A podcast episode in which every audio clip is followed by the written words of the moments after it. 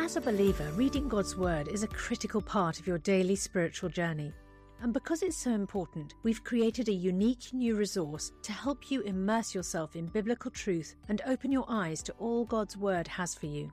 It's a free PDF download called The Word One to One that takes you on a guided journey through John chapter 1. With biblical text and short commentary, each page provides insights that will strengthen your faith in an easy to read guided format. There's truly no other resource like this. Download your free PDF copy today at premierinsight.org forward slash resources. That's premierinsight.org forward slash resources.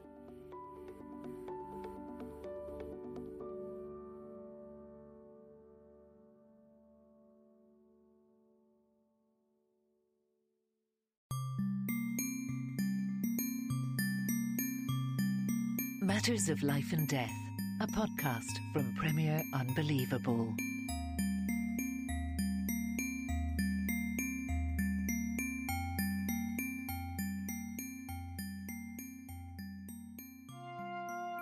Well, hello and welcome to another episode of Matters of Life and Death. As always, I'm Tim Wyatt and I'm joined by my dad, John Wyatt. Hi, Dad.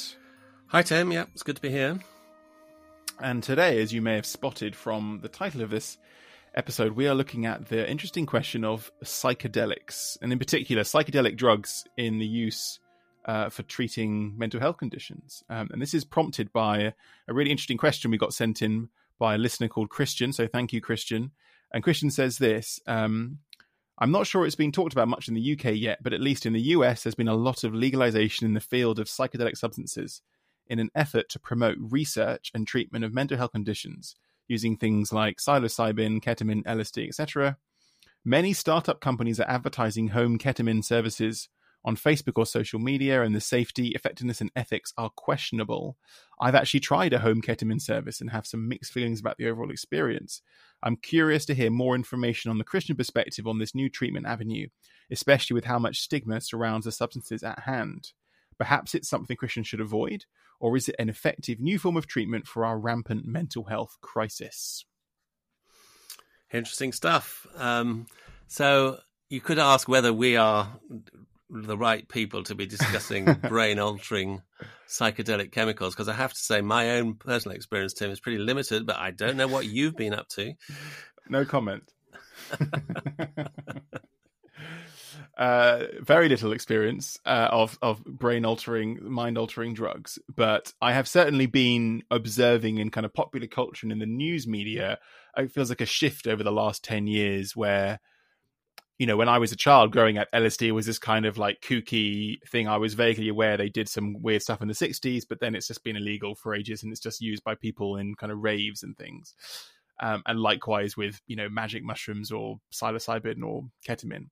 And and now suddenly there's definitely a sense in which these have kind of re-entered the mainstream in a kind of non-furtive criminal sense in that there are people openly talking about microdosing LSD to give them more concentration at work or you know encouraging uh, states to to legalize the use of other various other psychedelic drugs for for health benefits. So it's certainly kind of in the conversation. And as Christian says apparently you can even get ketamine by post these days in the states yeah it's interesting how these things uh, change that um, there was a whole area of, of, fascination of this in the 50s and 60s uh, when LSD had been recently synthesized and was uh, was being widely experimented with by scientists as well as by hippies and experimenters.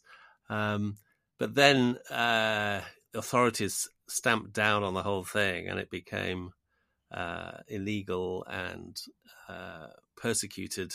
Drug users were, were persecuted. So as you say, it, has been through a whole period where uh, the use of mind altering drugs has been heavily frowned on by society, although, of course, it's carried on underground. Yeah.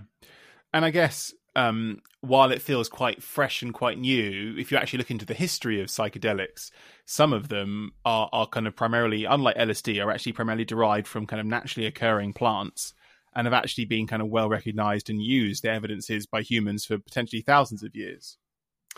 Yes, and, and, and this is a kind of fascinating deep history, isn't it, of these substances like the magic mushrooms and from various other beans and uh, plants that over the millennia, um, various shamans and, and healers uh, found out that these there were compounds and extracts which had the effect of, of creating a kind of hallucinogenic state, uh, perceptual distortions, and a kind of mystical experiences. And so these have been widely used by by shamans, both for themselves to experience uh, the gods or spirits speaking to them, or mystical experiences, but also by giving them to the acolytes. The acolytes too were able to experience what what they anticipated that the spirits would speak to them and I think you know I'm not an expert on this, but I, I do have vague recollection that there is evidence in some kind of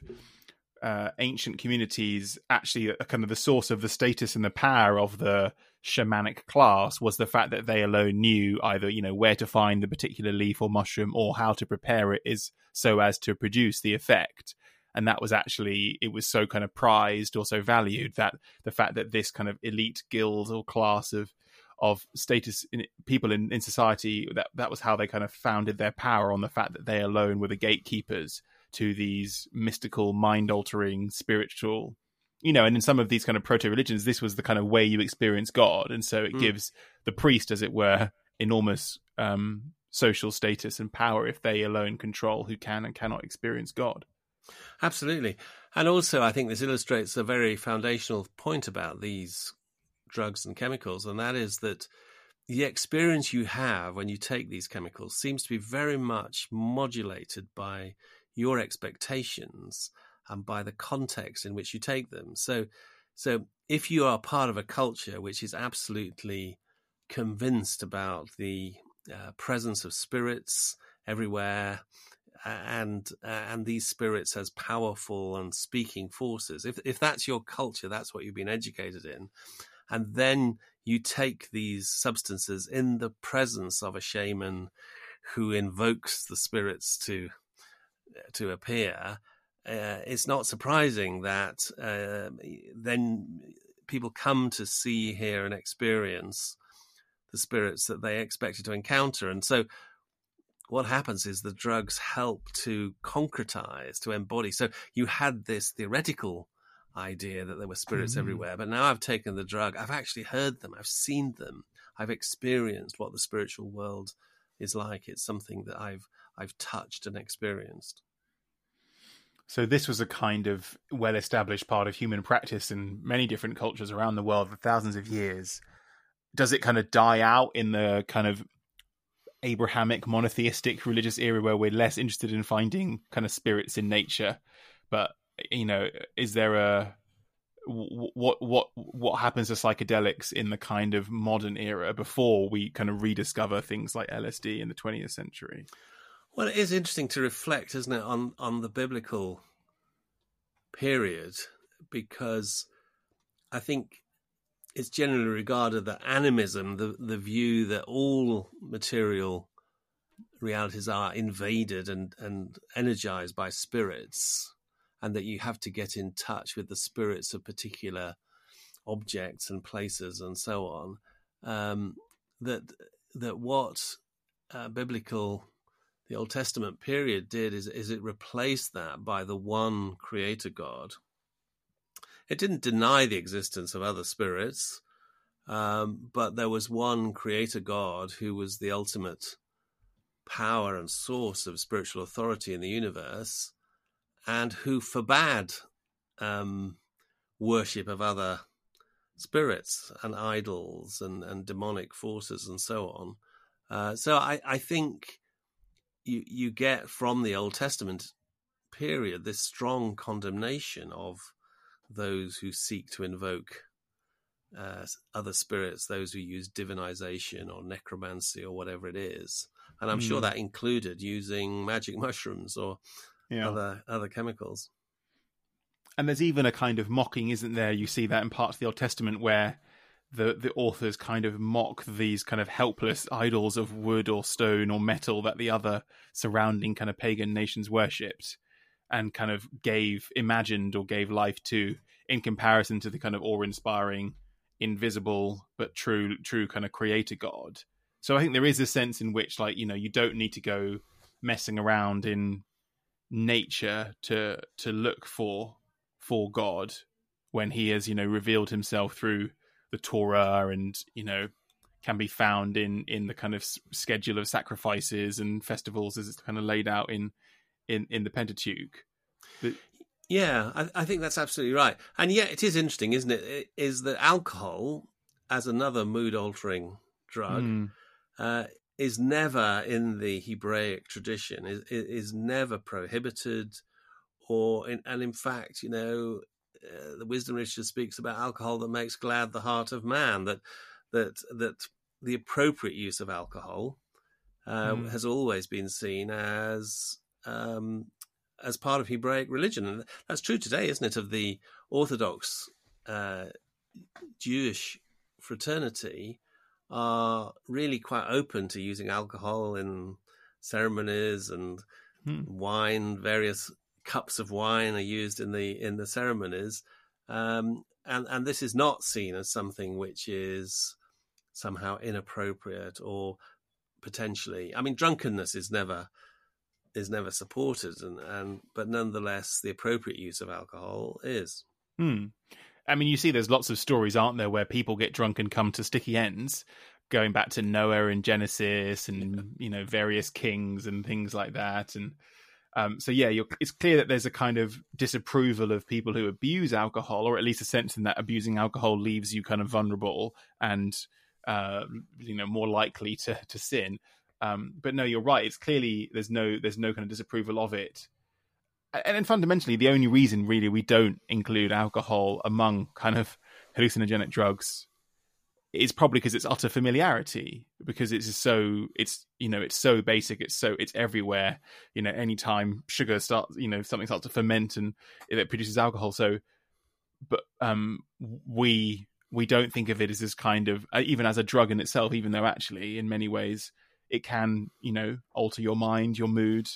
Uh, it can change your thoughts. It can make you see things that aren't there uh, in in similar ways and you see, and all the way through to the new testament you see jesus is again very alcohol is a kind of ordinary everyday part of his cultural existence from the miracles like turning water into wine but also through to the, the, the Passover meal where he institutes the Lord's Supper, you know, with the cup of wine There is a kind of foundational ritual element of, of Christian worship. Yes, indeed. And yet, when you see the litany of damage that ethanol has done hmm. uh, for the on the human race, you know, the fact that it's it's a very simple molecule and, and it just gets across the blood brain barrier uh, because it's a solvent. And once it's into the brain, it just has a whole complex effects on on brain chemicals and so on. And, and, you know, I've sometimes thought, you know, what a catastrophe that such a simple molecule has led, you know, and which, as you say, happens whenever fermentative reactions occur. And yet it has this absolutely catastrophic, you know, how much male abuse of women, how much mm. uh, abuse of children, how, how, much drunkenness on the roads and uh, and violence and and so on has been created by this simple simple yeah. molecule. I mean, we'll I think we'll come back to it later in the podcast when we talk about kind of Christian think thoughts on kind of mind altering substances and where alcohol fits into that. But let's let's continue sketching the kind of story forward. So we now reach the kind of 20th century, and there's this kind of resurgence of interest in in psychedelic drugs around the time that you kind of psychiatry and modern psychology starts to evolve. Um, you know, thanks to people like Freud and Carl Jung and things like that. Kind of, and it kicked off by the discovery of LSD in a Swiss lab, I think it is in, in the 1940s. And, and that's often picked up primarily as, as a kind of military focus. Is that right? Well, I, th- I think there was a lot of interest in it by psychiatrists, but one of the ideas was that it was a truth drug and therefore injecting uh, captured uh, prisoners or s- potential spies or whatever, uh, and uh, so that, so there was there's a very murky history of um, secret services and and uh, using this drug, and, and I think it turns out that it isn't a truth drug. It just causes people to invent and confabulate mm. uh, information, not, but it doesn't necessarily uh, reveal the truth that they're keeping hidden. No. Um, but it, yeah, certainly then psychiatrists get very interested in it, uh, and and you know this idea that it's a sort of a way of understanding psychosis because when people take LSD, they have hallucinations, visual hallucinations, auditory hallucinations. They have a kind of sense of a dissolution of the self, and so the psychiatrist is thinking, "Gosh, this will really help us understand uh, about psychosis and, and maybe also help in therapy." Hmm. And then, of course, the 60s kicks off, the counterculture explodes, the sexual cultural revolution. People get really into drugs in a big way. I'm told I wasn't there. I, I understand, and um, and there's a kind of a backlash and, and, this kind of nascent flowering of research into psychiatric uses and therapeutic uses for psychedelic drugs is kind of strangled at birth because suddenly uh, is a, there's a a massive scare around you know the young people using LSD and dropping acid in parties and and you know hippies and dropping out and suddenly we're all panicking or we must prohibit these things completely. I've just remembered a very good friend of mine who was a, a hippie in the 1970s in uh, San Francisco, and he he was dropping acid like was, and he told me once he had the experience of driving when he was on acid. Oh he was gosh. driving his car, and he suddenly got the idea that the white lines of the of the road were going over his head, and that he was somehow navigating his way. it was absolutely amazing that he's still alive. Somehow he managed to survive, and then became a Christian and turned his back on his previous his previous life. Wild it, child. You know, this this was fairly common, I think, in the in the culture at the time. Mm and so by kind of the mid to late 60s a, a, a, lot of countries have actually criminalized the use of lsd and ketamine and uh, these various other and magic mushrooms. The, the ingredient magic the active ingredient there is called psilocybin um, and so a lot of the kind of promising research by on the kind of scientific side is also kind of shut down because it's just not really the done thing to be to be um, looking into this during the kind of so-called war on drugs which then rages on from the kind of 70s probably through until the 2000s before is that fair to say people start the kind of first renaissance of interest in the kind of scientific therapeutic usage of these drugs starts to re-emerge? Yeah well that's right. And so many pharmacologists and psychiatrists and people who are interested in these drugs used to say and i think justifiably that you know the state doesn't try to ban ethanol and yet the proven damage of ethanol is vastly, or cigarette smoking for that, is vastly in excess of any potential damage from these weird chemicals. And so um, eventually uh, the climate changes, there's more and more uh, interest and, uh, and, and approved experiments are now taking place under carefully controlled circumstances, and and rather surprisingly, it turns out that actually there's there's quite a lot of scientific evidence of, of, genuine benefit for certain groups of patients with severe psychiatric disorders. I mean, that's what I wasn't really sure about when this question came in. I think it's a really interesting question, but I, I know I haven't, I wasn't, I knew that people were trying this stuff. I didn't know is it, whether there's actually evidence that it worked. You know, I mean, I'd kind of watched with interest. Maybe a, a few years earlier, there was a kind of similar wave of kind of legalization of marijuana for medicinal purposes. You saw that particularly in the United States. Several several of the states began at first to say, well, you know, you can you can have small amounts of marijuana at home for medicinal purposes, and it seemed quite obvious to me that this was a kind of bit of a ruse, and that there were lots and lots of doctors who would happily write out a prescription to almost anyone who, who could get hold of marijuana. And it, as it turned out, in most places, this was a, really a precursor. And a few years later, they've lots of states have now gone the whole hog and and re-legalized marijuana for recreational leisure purposes. So I genuinely wasn't sure whether something similar was happening with psychedelics, but you're saying that actually the studies are in and, and there is proven scientific clinical study evidence that these can help.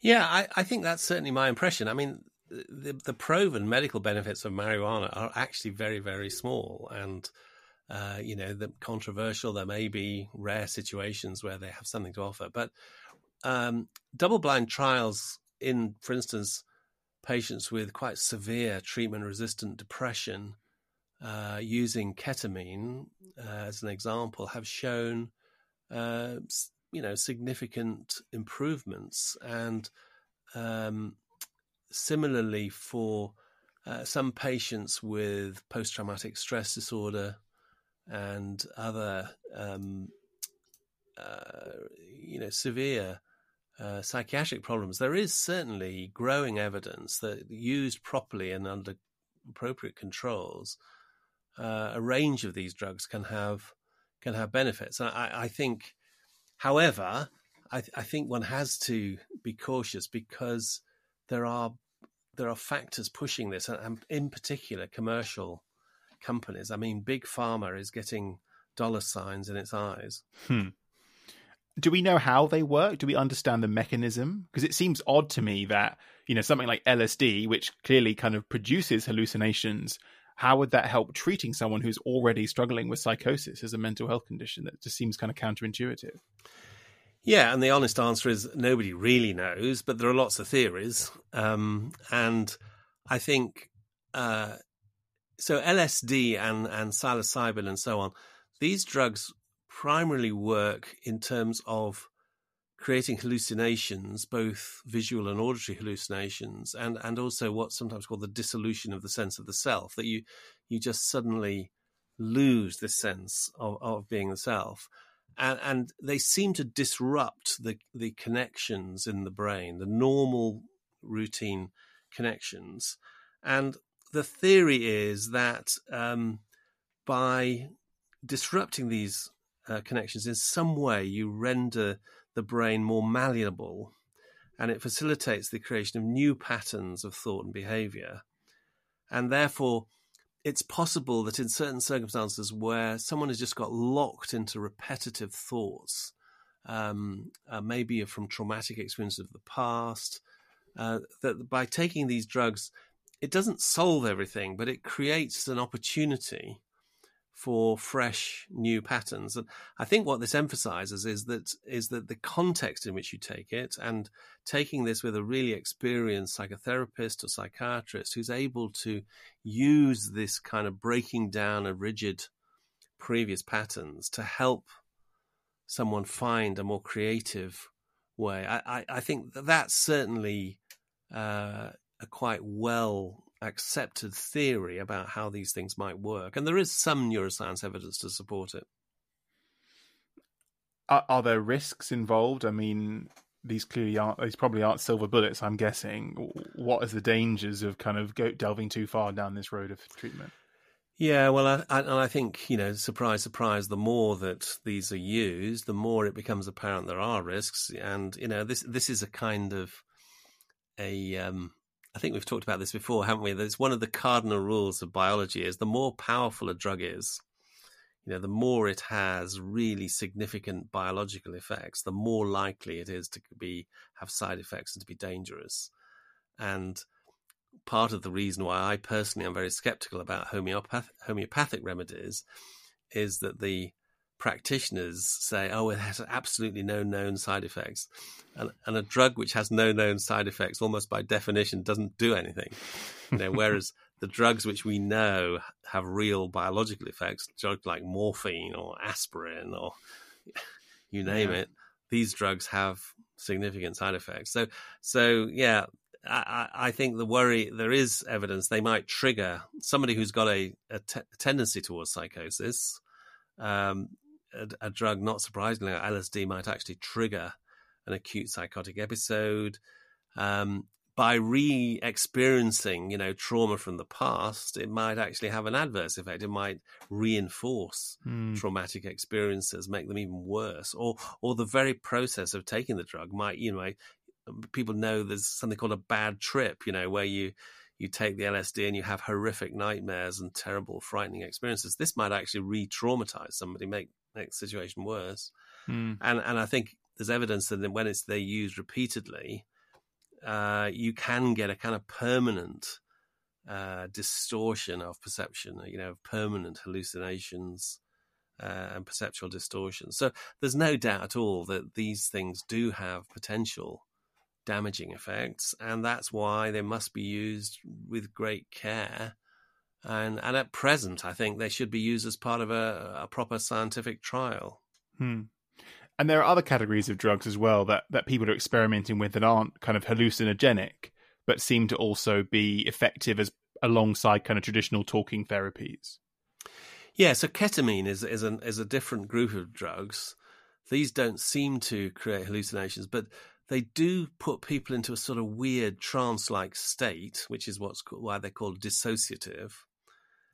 Uh, and but they they do seem to be working on different chemicals, and and there is evidence that they can uh, help in, in patients with severe depression. Uh, but although again they have risks of abuse and toxicity, and then the third category of drugs is MMDA, um, you know, drugs like ecstasy and so on. And these seem to have a, a, a kind of uniquely pro-social effect. They they make people more uh, collaborative and trusting, and, and so again, the theory here is if you're doing it with a really skilled psychotherapist, that the MMDA will help you to feel really trusting of the psychotherapist, and, and the so-called therapeutic relationship uh, is enhanced.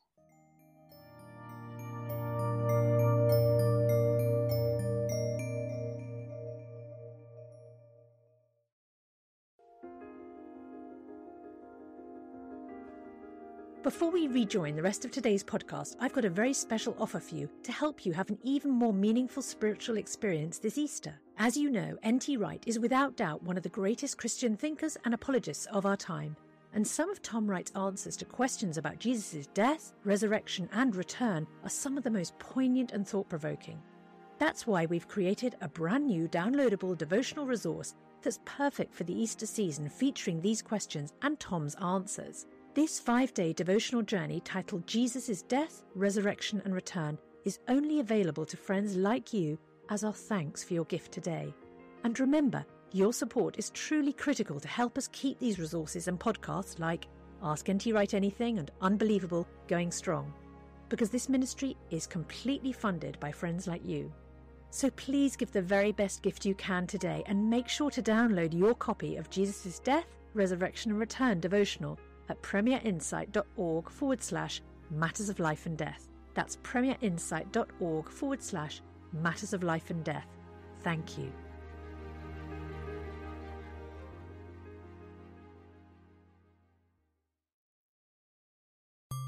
You're listening to Matters of Life and Death, a podcast from Premier Unbelievable. Okay, so that's where we're up to. Um, I imagine there's a whole heap of studies going on, and so if we were to redo this episode in five years' time, I'm sure there'd be even more interesting things to talk about. But should we kind of zoom out to think about what do we think about this movement in psychiatry and science and popular culture? Are we are we relaxed about the idea of fiddling with brain chemistry and giving ourselves deliberate hallucinations for kind of therapeutic use? How do we feel about that? Yeah, I mean, I just want to flag up again this this commercial element, which which should make you give you pause. You know that there are huge profits to be made here, because um, pharmaceutical companies they don't like antibiotics because you only have to take them once or twice, and then you know. But they love drugs that you have to take week after week after week after week because that's where the profits are. And so drugs which deal with mental health issues and which require repeated even dosage at low, low doses and so on is is like a, just a wonderful opportunity for big pharma he said hmm. rather cynically. And and so I, I, think you just have to think you know what is driving this? Is is this really pure science? Yes there is some pure science here but one just has to look for the power relations and and the um so so that's one element I think for caution. But it is fascinating, isn't it, to think more widely about what does this take us as a Christian. So, I mean, you know, straight question: if you, you know, had some mental health issue and you went to see your uh, GP and you got referred to a psychiatrist, and they said, "I really think that some psilocybin." could help you. And yes, you know, you might have some weird experiences, but I think this could really help you. Know how how would you feel about it? Uh, to be honest, uh, not not great. Um, and I guess I'm kind of like interrogating myself why I would have that reaction because, you know, I'm. I tend to be a kind of, you know, evidence led scientific guy where, you know, if the science is in and it's, you know, who am I to, you know, I don't want to let my emotions run over my reason. And at the same time, that's also the, partly why I'm so reluctant. And it's, you know, it's my own personality. I was a very boring teenager. I didn't experiment with drugs and alcohol. I had genuinely less than zero desire to get drunk or high because I have a kind of horror of the idea of losing control and right. and not being yourself. And I think even if this was a kind of sober NHS consultant professional saying, I think you should take some magic mushrooms for your mental health condition, it would still be hard for me to override that fear of loss of control. And what I'm trying to figure out is, is that a just a kind of personality thing quirk that I need to get a grip on and be stop being so precious, or actually is there something good about seeking to retain your self control, you know, and and not seeking to mess around with your brain chemicals and alter your experience of the world, even if it might have some kind of beneficial impact. I'm I'm really unsure about about that. Yeah, well, I you know I have a lot of sympathy with that, and and, and just thinking in the New Testament, where Paul says, "Don't be drunk with wine, but be filled with the Spirit. And mm. I think what most New Testament commentators say there, it's not so much that the euphoric experience of the wine and the euphoric experience of the Spirit are similar, but it's a question of who is controlling you. What what is the controlling force in your life? If you get drunk, you're allowing ethanol and drugs to become a controlling force in your life, whereas actually we're called not to let that happen, but instead to allow the spirit to to direct us and be the motivating and controlling force in our lives. Mm. Uh, and of course, it's interesting, isn't it, that, that that does involve our brains. That that all experiences we have, all conscious awareness, all relationships uh, are mediated through our brains, and therefore you could argue there's a duty to keep our brains protected as much as possible. I hear that, but then I guess the counter argument is, well, hold on, this is kind of reifying the brain above all other parts of our bodies. If we believe that we're created holistically by God, then the brain is one organ of many and would be perfectly relaxed about taking antibiotics, some kind of chemicals, bringing them into our system to mess around with how our Im- immune system works for a therapeutic, proven therapeutic benefit. Or other people might take statins to mess around with their blood pressures, or people take uh, contraception, which is based on hormones to fiddle with their endocrine system. But suddenly, when we take psychedelics to fiddle with our brain chemicals and our neurotransmitters suddenly that crosses the line isn't that isn't that a bit inconsistent well i you know i think it's a it's an interesting perspective and i can certainly hear the power behind that but i i think there is another view and that is to say that you know back in the in the biblical world the understanding of what the brain did was, was rudimentary I mean, the, uh, the biblical anthropology sees the heart as being the core of the personality, and it's in the heart that you think, you know, and it's your kidneys with the seats of the emotions. And, and and what this stuff between your ears does I mean, is anybody's guess, but it you know there were theories that it might be something to do with releasing heat from the body, or you know it, it didn't seem something that was incredibly important. Whereas, if they not work out that when you cut people's head off, they always die. I mean, if you cut you their arms off, they didn't that, always die. Yeah, but I think they thought that was something to do with the, you know, losing all the blood and everything. Anyway, you know, don't go there. But um, I, I think now we do have this much more uh, a genuine, truthful understanding that uh, that it is our brains that are the seat of our consciousness. They are. It's the seat of our emotions. Uh, yes, these other things matter. I mean, you know, we're we are a holistic being, but but it happens in all that that the brain is important, and and therefore that's why I would say, you know, our bodies as a whole are a temple of the Holy Spirit, and therefore to be treated with care. But particularly, you could argue that our brains are one particularly important part of that temple. Um, Carl. I guess I'm I'm reminded of our episode a while back on dementia, where we talked to Jess about her research into kind of um, you know people who are experiencing kind of like severe dementia and and the kind of theology of listening to the wider body Mm. and there's this kind of narrative that some strains of christian thought have kind of unintentionally slipped into a kind of neo-platonic idea which places reason and thinking and intelligence and rationality and cognitive ability above all else. And that's why society kind of dismisses people who are um in comas or or Yeah. experiencing severe dementia and non-verbal but actually as christians we should recognize that they can speak and god can speak to them through the rest of their body Yeah. even if their brains are are breaking down Yeah. How does that fit into this idea that actually the brain is somehow def- different and we shouldn't mess around with it like we would mess around with other parts of our bodies Yeah, well, I would argue there are two. There's the two quite different things. I mean, yes, of course, the value of the person is not just the value of their brain, and yes, you can have uh, someone with profound dementia, and yet they're still a wonderful, unique person made in God's image that we're in relationship with, and all, all, all the same.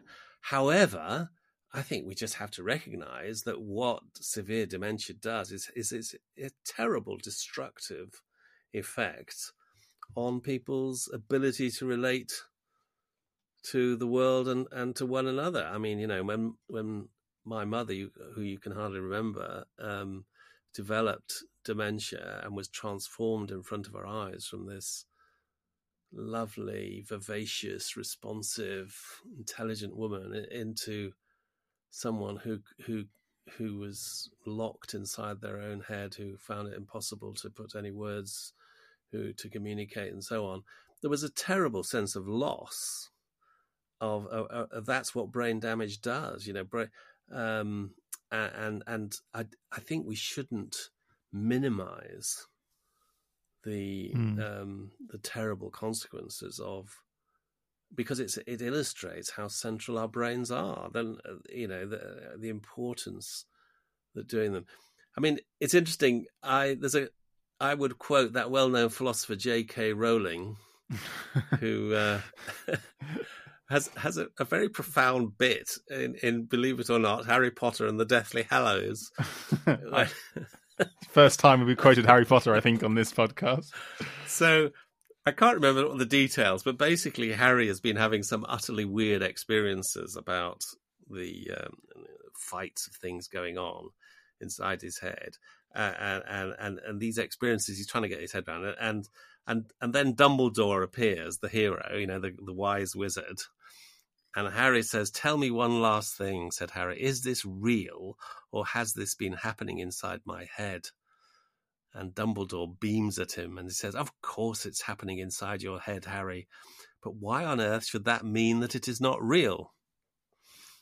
Hmm. And actually, I think that's quite profound, you know, that, that yes, all our experience of reality is mediated through our heads, through our minds, through our brains. But uh, that doesn't mean that there isn't an external reality which are which are being mediated. So I I think that I uh, I would argue that that it it has been the the basic Christian position for two thousand years that we should protect our bodies as a whole, treat them as temples, protect them from harm, not abuse them, and that given our current understanding now of the significance of the brain and, and neuroscience, that particularly applies to protecting and treating our our brains appropriately. And and and when you take these incredibly powerful chemicals, which which cause a kind of internal anarchy,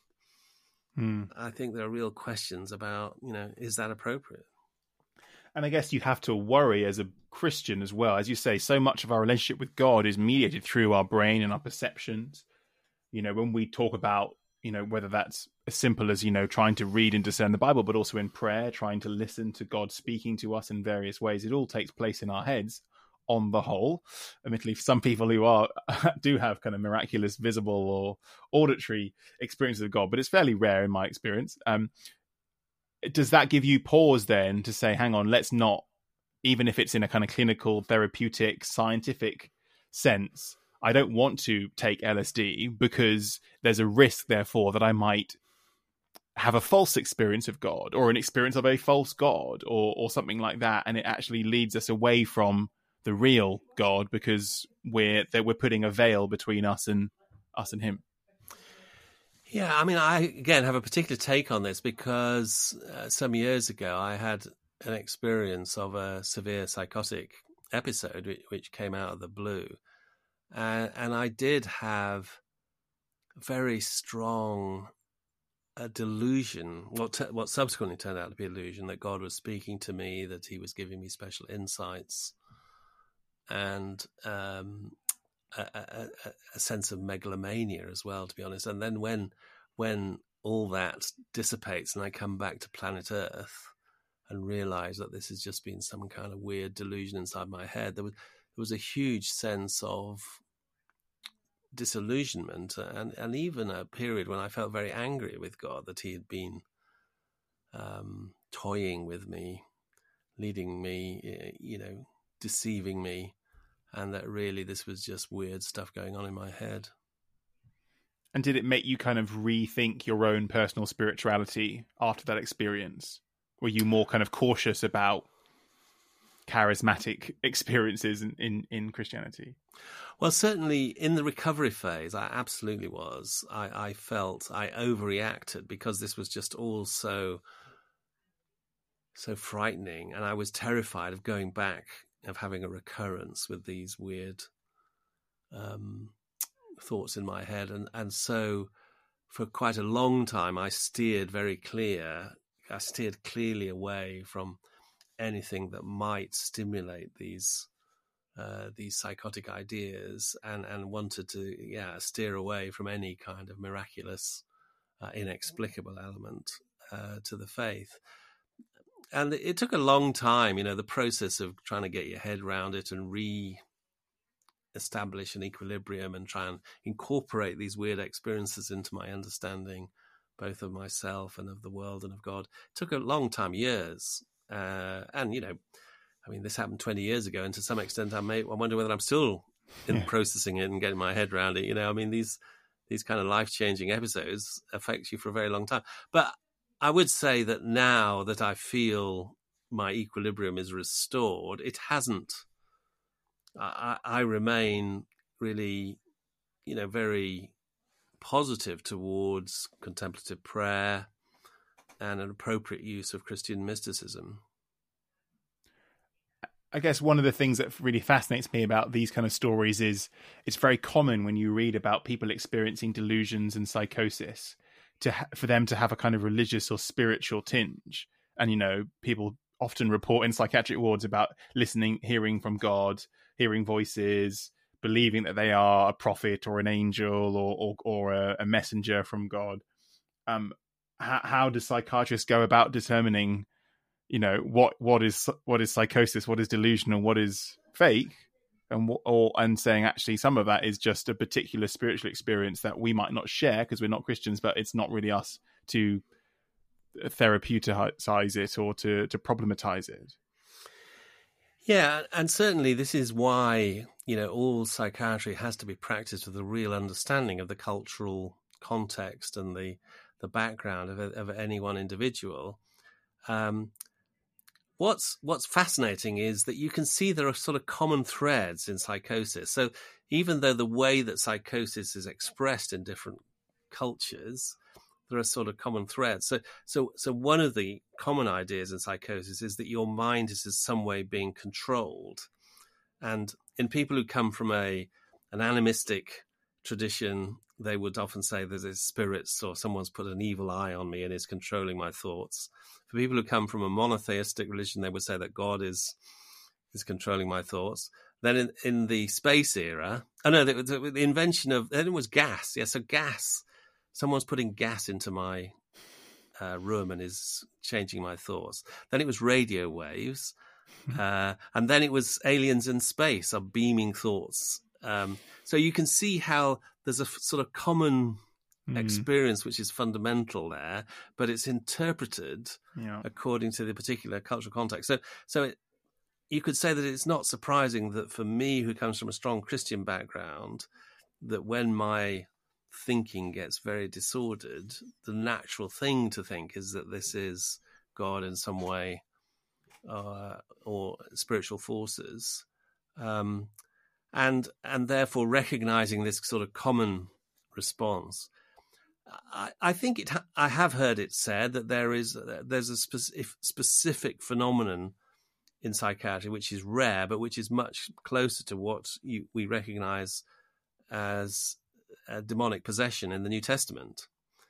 And the interesting thing about the demonic possession is that it isn't this sort of general chaotic, uh, disordered thinking. There is a very specific resistance to Jesus, the presence of Jesus. Hmm. And there's also um, a kind of spiritual insight. So the rabbis and the Pharisees had no insight into who Jesus was, and bizarrely, it was the people who were demon possessed who said, "We know who you are, the Son of the Living God." Hmm. Um, so there are features about uh, this particular uh, form of possession which are quite different from psychosis in general. And I have heard it said some psychiatrists say they do on occasion recognize something similar today. And often there's a history of occult hmm. practices um, and, and some kind of def, def, definitely occult element. And so, to put the question back at you, then put you on the spot. Imagine that you next go for your regular checkup with your psychiatrist, and he says, "You know what, John? We, we've we've we've decided we've got some new studies out that tell us that actually it's really helpful for your condition to try ketamine. Would you be up for it, or would you say, do you know what, I'm I'm good?" And the honest answer is it would t- it would depend on how desperate I was.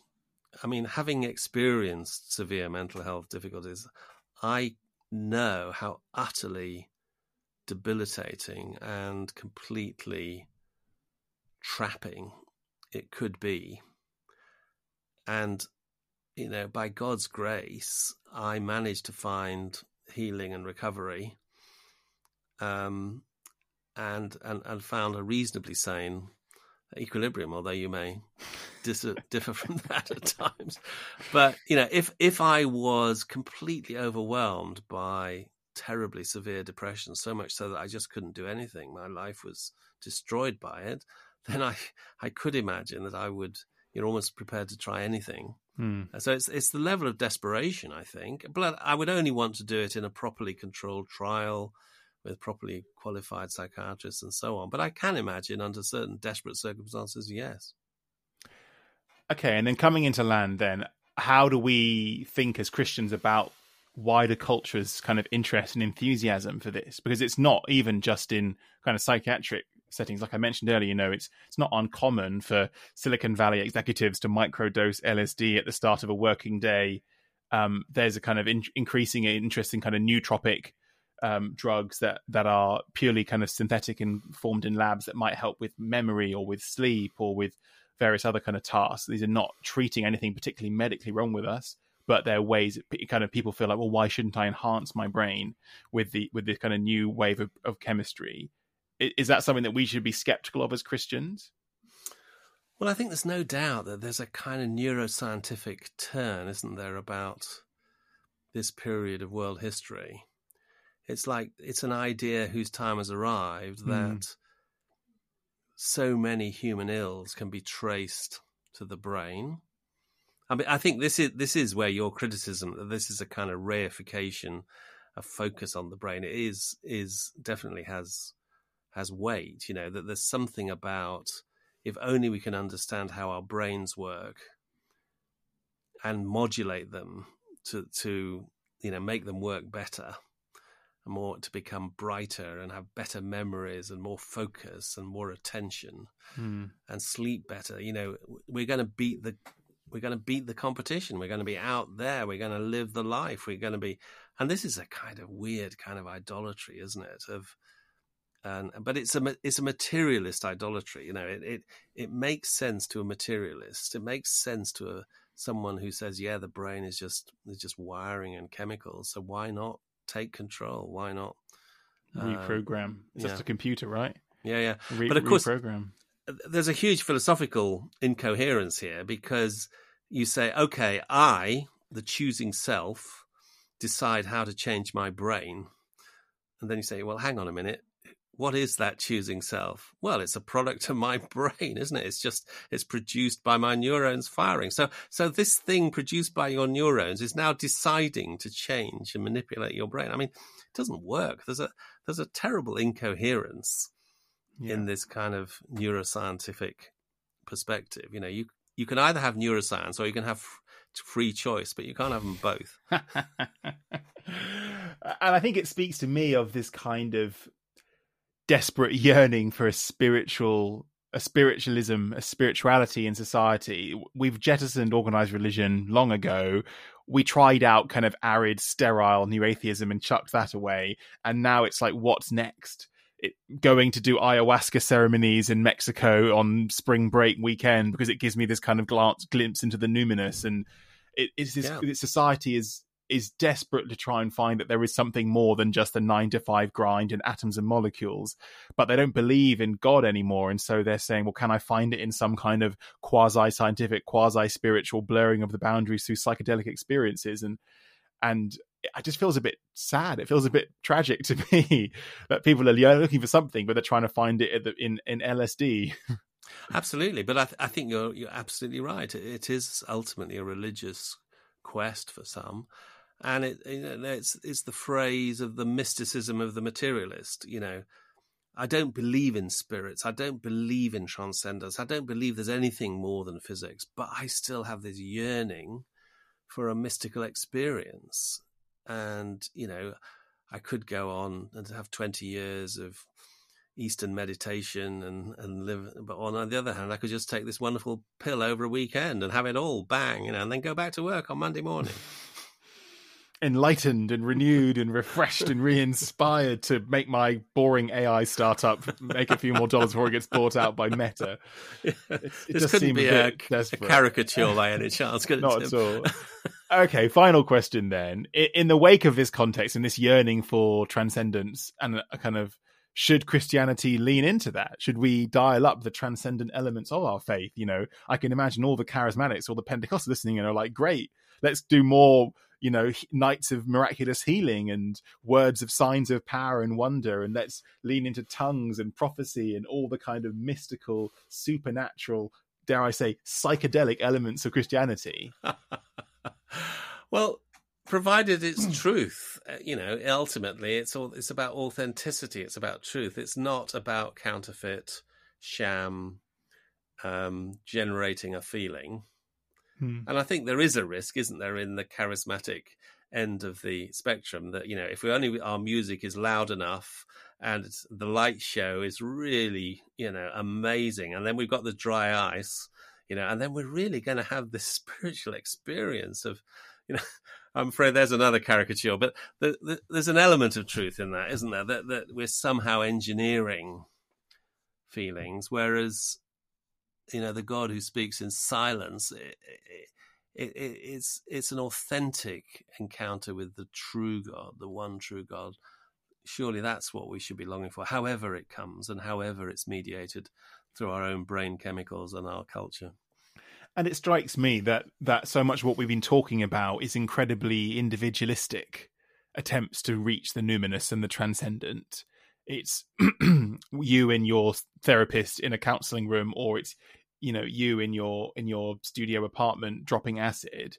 And actually, there's something really profoundly unhelpful about that about not doing this kind of stuff in community and when you go back to the the New Testament and you read Paul trying to give kind of guidance and oversight and a framework for these new Christian communities he's planted who are experimenting with the power of the Holy Spirit, his answer is always like, do this together. Keep your feet on the ground. If you have a word of knowledge, test it against someone else. If you're speaking in tongues, wait for another member of the body to come forward and offer a a, a translation. And there's a sense in which if we are going to, you know, delve into the kind of more esoteric or supernatural elements of of life, then we need to do it in a wiz in a wise way, and that involves discerning as a community of believers, not one charismatic individual surging off of themselves and suddenly proclaiming themselves that they've got a special word from God because they had a vision or something.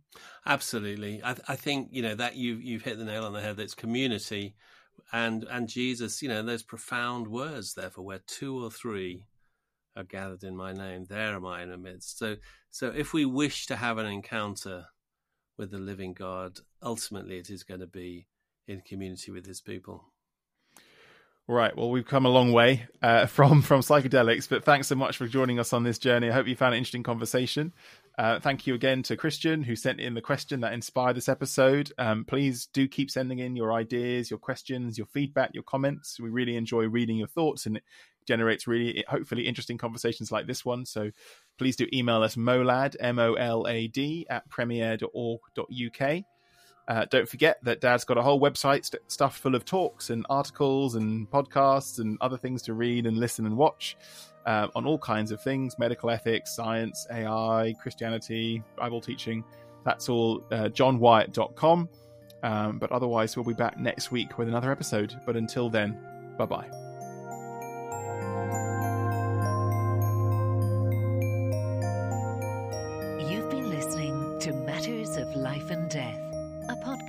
From Premier Unbelievable.